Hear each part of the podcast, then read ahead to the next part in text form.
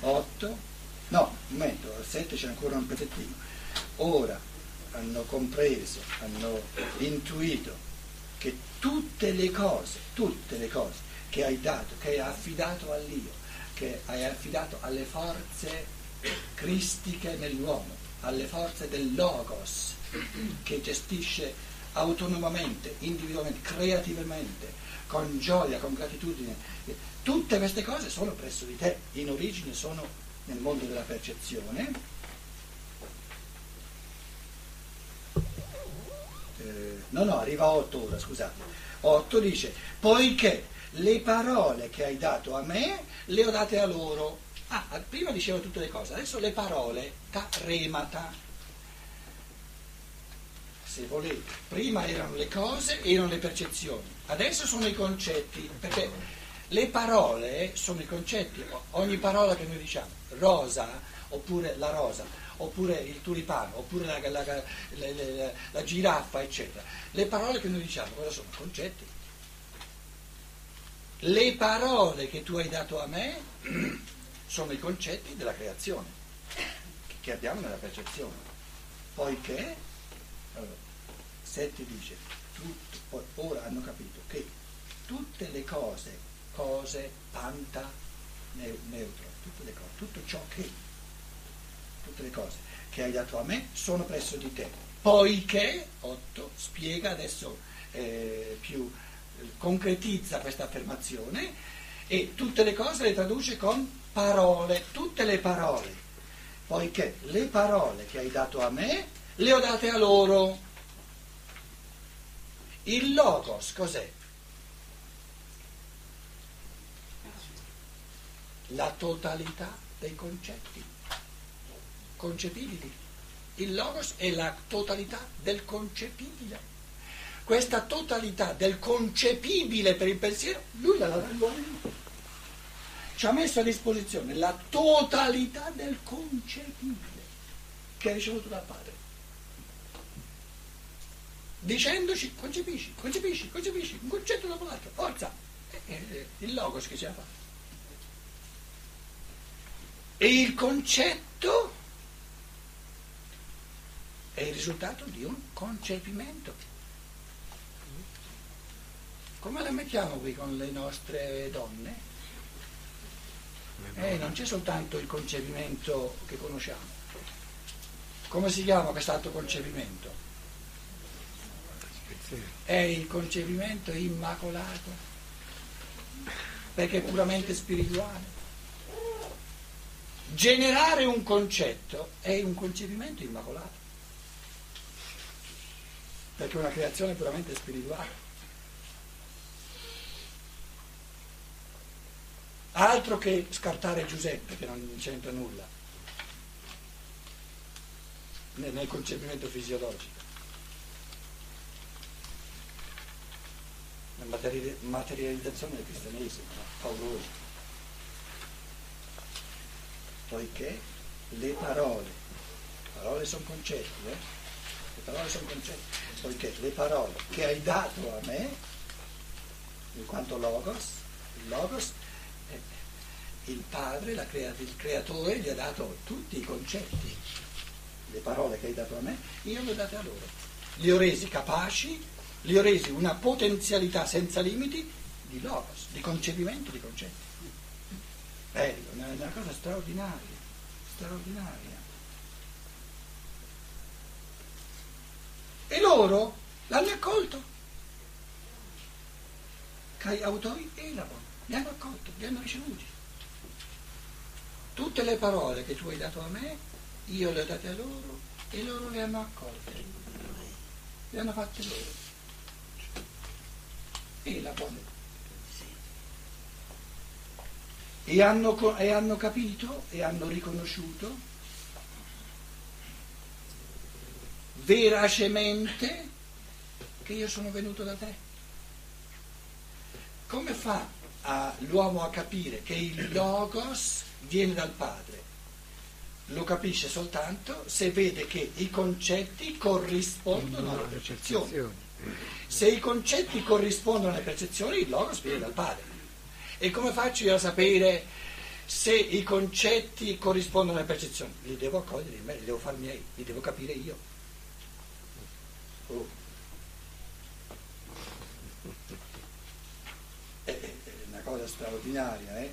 poiché le parole che tu hai dato a me, io le ho date a loro, e loro stessi, autoi, loro stessi le hanno accolte e hanno compreso, hanno riconosciuto veracemente, cioè nella veracità, nell'oggettività delle cose, che io sono uscito da te e hanno creduto, hanno acquisito la certezza assoluta che tu mi hai mandato nel mondo.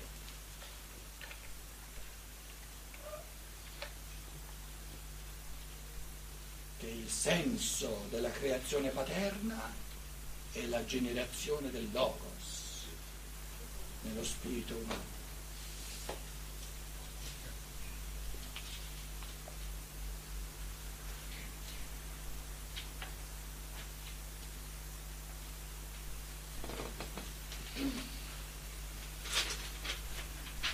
9, il versetto che dato figlio da torcere agli, agli esegeti, alla teologia, perché ci ripresenta il mistero della libertà e quindi eh, della possibilità che ci deve essere di andare eh, sia nel senso del logos, del, sia eh, di imboccare la via del senso, sia di imboccare la via del controsenso, del non senso, altrimenti non ci sarebbe libertà ego per gli autoneri, io prego per loro, io intercedo per loro, non prego per il mondo.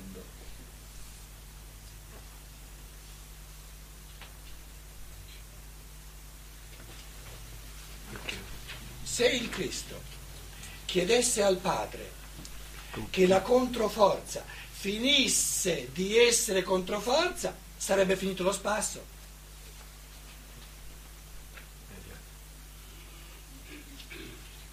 Eh, non sia mai, non sia mai che eh, prega anche, che, anche, per il mondo, cioè il, la natura deve restare la controforza.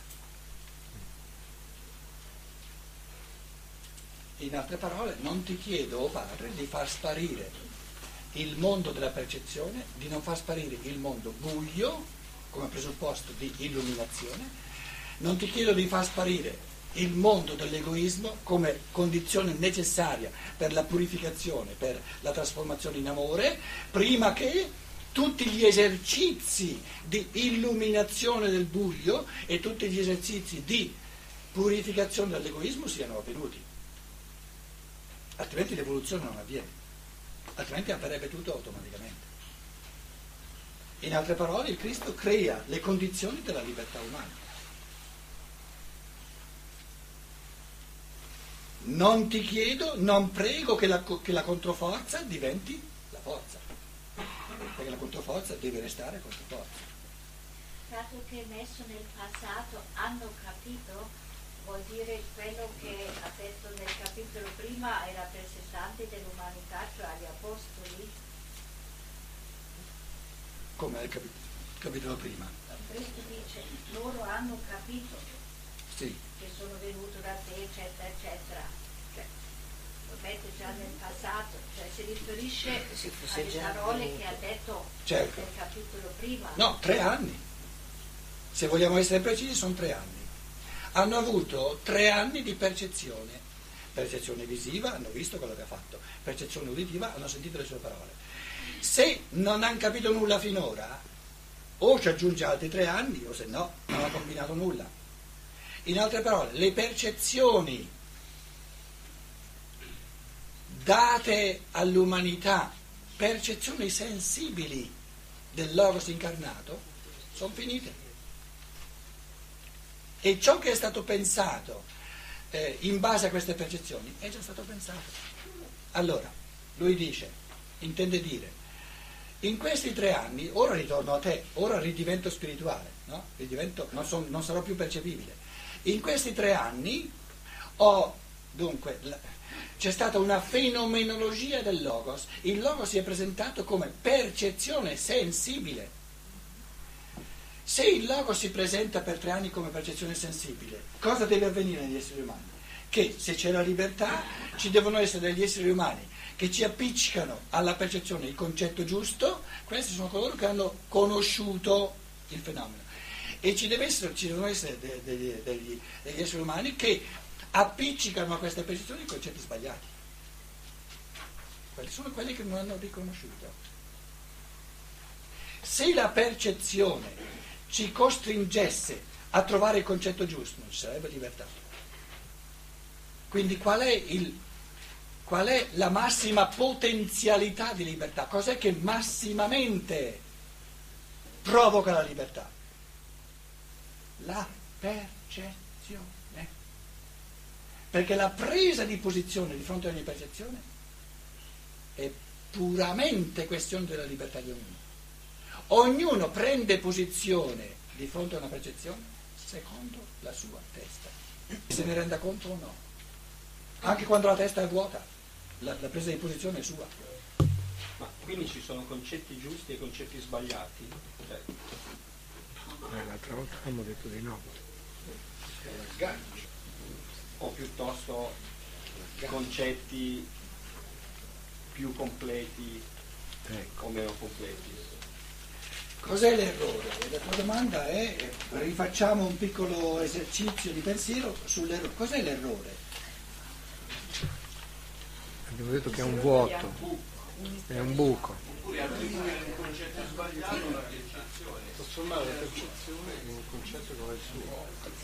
Dare una corrispondenza tra padre e figlio in maniera corretta. Allora, eh, prendiamo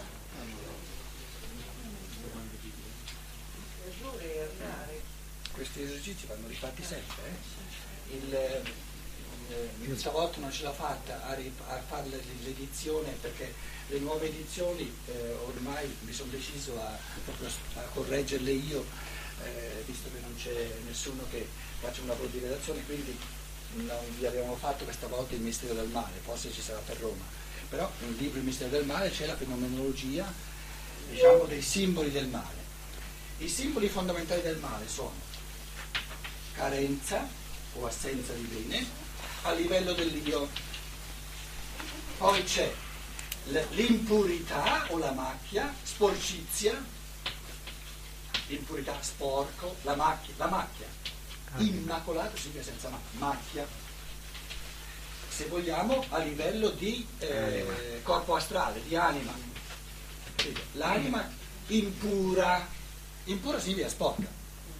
Quando qualcosa è sporco, è una lastra sporca, non è trasparente. Non è trasparente. E il problema qual è? Basta che pulisci, perché poi dietro c'è la lastra giusta. Quando c'è la carenza devi riempire il buco, ci devi mettere qualcosa. Di fronte alla macchia devi togliere lo sporco. Poi c'è una terza categoria, simbologia, similitudine del male, fondamentale, è perdere la strada. L'erranza Perdere la strada, sì, detto. L'erranza o errore, errare.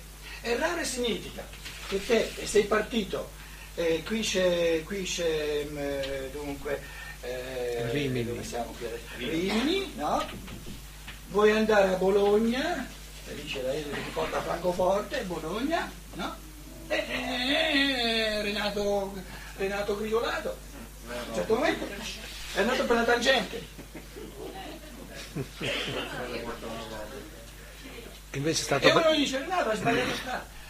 Hai sbagliato strada. Errore. Che si fa? A parte quello, ma, ma cosa bisogna fare? Tornare indietro.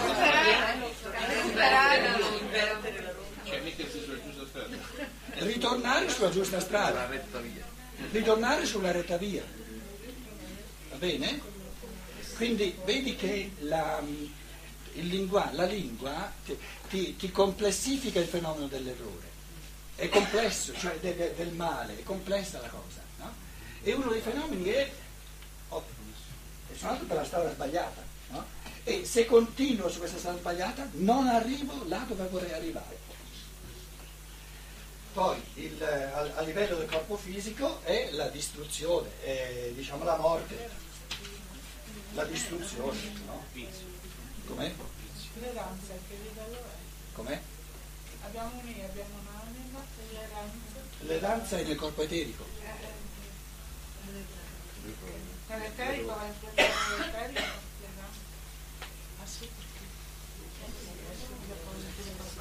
Adesso eh, eh, congiungere con, con la, con l'io e il e corpo eterico sarebbe una cosa molto No, più complessa, no, no? no, Allora, la tua domanda era, Esistono. Concetti. esistono concetti sbagliati.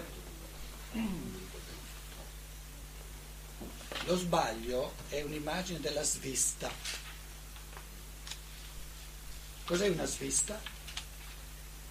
Ho visto male, quindi una percezione La vista e la svista.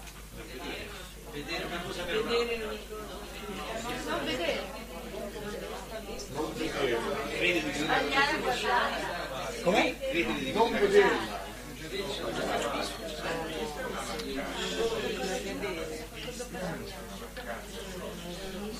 O ho visto sbagliato? Ah, ah, ah. Prendi una cosa per un'altra. Lucciole per lanterne, una svista. Fischi per fiaschi. Beh, allora è confondere, Eh? è confondere quello che, si Sì, vede. sì, ma descrivi l'esperienza che si fa. Cosa avviene? Cosa avviene quando io ho una svista? sfugge la vista è il punto giusto. La, la vista, la- la vista non va a cogliere la cosa giusta, ma la vista sfugge. Cos'è? Cos'è? È un abbaglio, è un'illusione. Ba- ma cos'è? Che tipo di esperienza è? un'illusione, un'illusione. No, un'illusione. Concretamente un'illusione. È una diluzione delle forze di attenzione. Capito? Le forze di attenzione invece di essere concentrate sono diluite e non ho visto bene.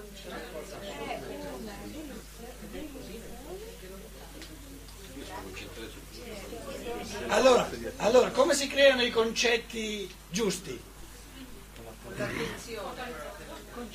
Guardando con attenzione.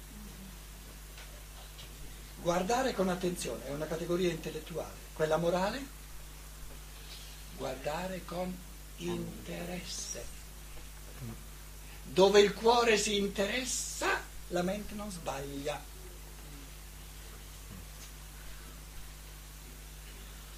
Sbaglia la mamma sul bambino? Perché non sbaglia? Perché è attenta, è piena di interesse.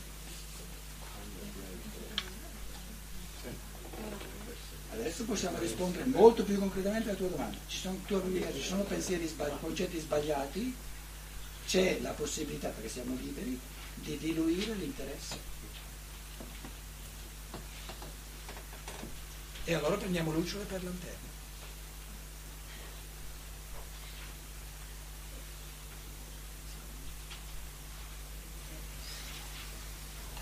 Ci sono sempre a livello di gruppo, ci sono anche fischi viziati.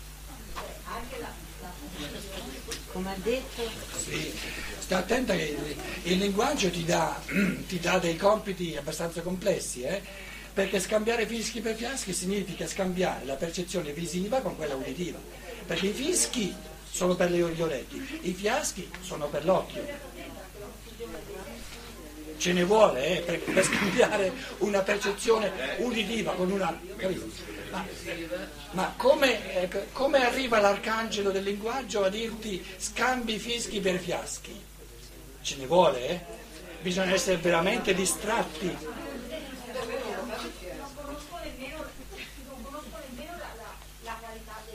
No, no, no, no, no, lo sai cos'è il fischio, lo sai cos'è il fiasco, sei distratto.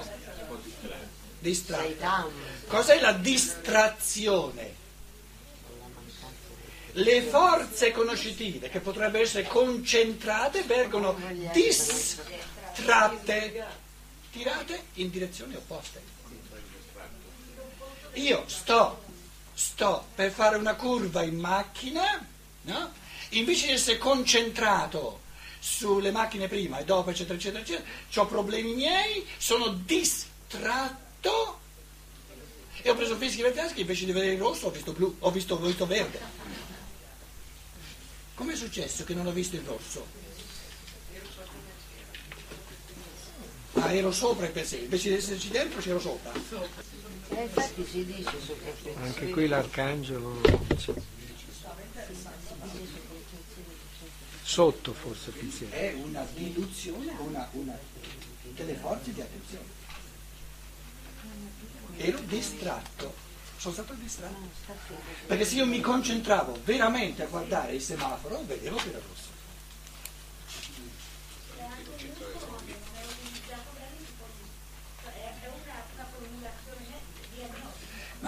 Ma, guardate, cioè, noi, il Vangelo, questa preghiera di Cristo al Padre, no?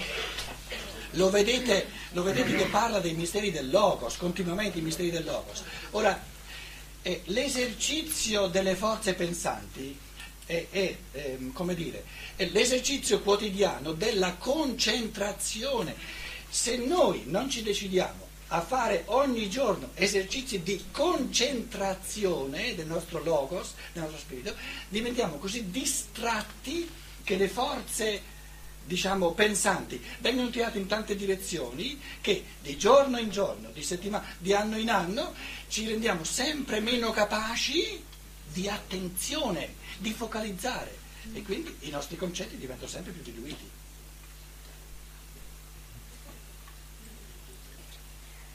L'amore al logos è la decisione di esercitare la concentrazione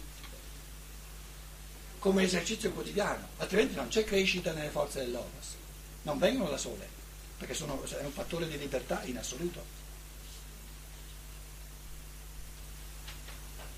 E la concentrazione, come, come si chiama normalmente? La meditazione, meditare significa concentrare la mente.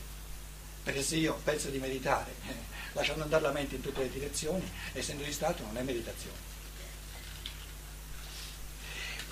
Allora, il fatto di, di, questo amore alle forze del logos, che si rafforzano soltanto concentrandole, vi ricorderete quel, il nostro amico Carlos, no? eh, America Latina, che aveva il cavallo del missionario e insomma eh, desiderava tanto avere il cavallo e il missionario gli dice Carlos, ma te lo do se dici un Padre nostro senza distrazioni,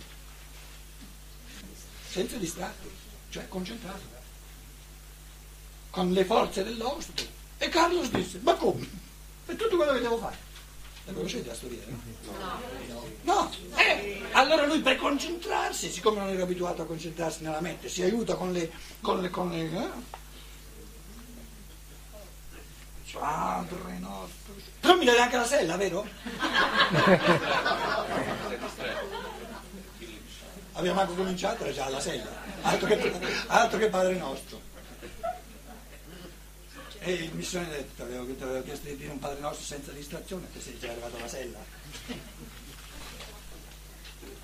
Cioè non, non esiste concentrazione senza esercizio quotidiano se volete, ma io non è che voglio, che voglio propinarvi eh, Rudolf Steiner eh, per forza, è eh, un'offerta libera, non conosco nulla che sia di meglio come esercizio di concentrazione delle forze del lavoro che le conferenze di Steiner, ma veramente. Se conoscessi qualcosa di meglio, per quanto mi riguarda, ve lo direi, eh? mica, vi, mica vi vengo a dire eh, il secondo, il terzo, il quarto di meglio che c'è. Insomma, vi, vi, vi stimo abbastanza da, da dirvi quello che secondo me è il meglio perché ve lo dovrei nascondere. Per me il senso proprio di amore al logos inabitante in noi delle conferenze di, della scienza dello spirito di Steiner, se, se, se, ha un peso morale, lo può avere soltanto se ci aiuta veramente a coltivare le forze del logos.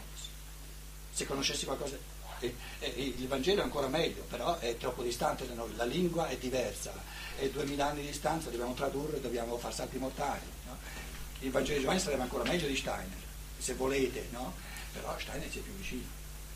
Quindi il senso di questa scienza dello spirito è coltivare le forze del Logos. E chi te lo fa fare? Libertà.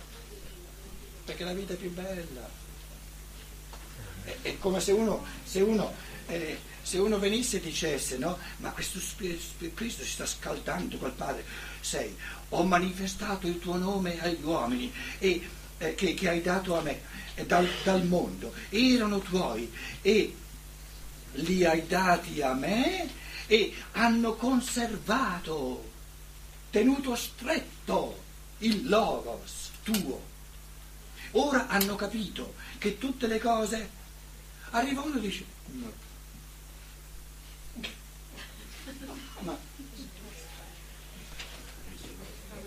Andiamo a farci una mangiata, no? Che è meglio, ma che, che maestà dice.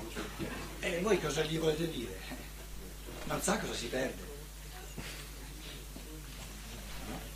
Ora hanno capito, hanno compreso che tutte le cose che hai dato a me da te vengono. Otto, poiché le parole che tu hai dato a me le ho date a loro. E loro le hanno accolte, le hanno prese in mano, le hanno fatte proprie, se ne sono appropriate e hanno riconosciuto veracemente che io sono venuto da te e si sono rafforzati nella certezza assoluta che tu mi hai mandato nel mondo. Io prego per loro, ma non per il mondo. Guai se la controforza sparisse, se no non c'è più nulla da fare. Guai se il Mefisto si lascia convertire. Sarebbe un diavolo che non vale nulla, perché un diavolo deve essere un diavolo. Può essere mai che il Logos, il Cristo, prega per la conversione del Mefisto? E il padre eh, dovrebbe tirare le orecchie al figlio e dice, oh, miei eh, eh, eh, eh, guarda che l'ho chiamato io dall'inferno, gli ho dato io il ruolo, di, il ruolo di fare il diavolo e te lo vuoi convertire? Oh, che figlio sei? Lascialo fare il diavolo, no? In altre parole, questo, eh, vi dicevo, questo versetto dà filo da torcere agli esegeti, perché dicono, ma perché il, il- il Cristo non prega per tutti? Perché non sanno cosa vuol dire il mondo. Non può pregare per tutti, perché allora dovrebbe costringere tutti ad andare in una certa direzione. A Dio libertà. e, e sparirebbe la libertà.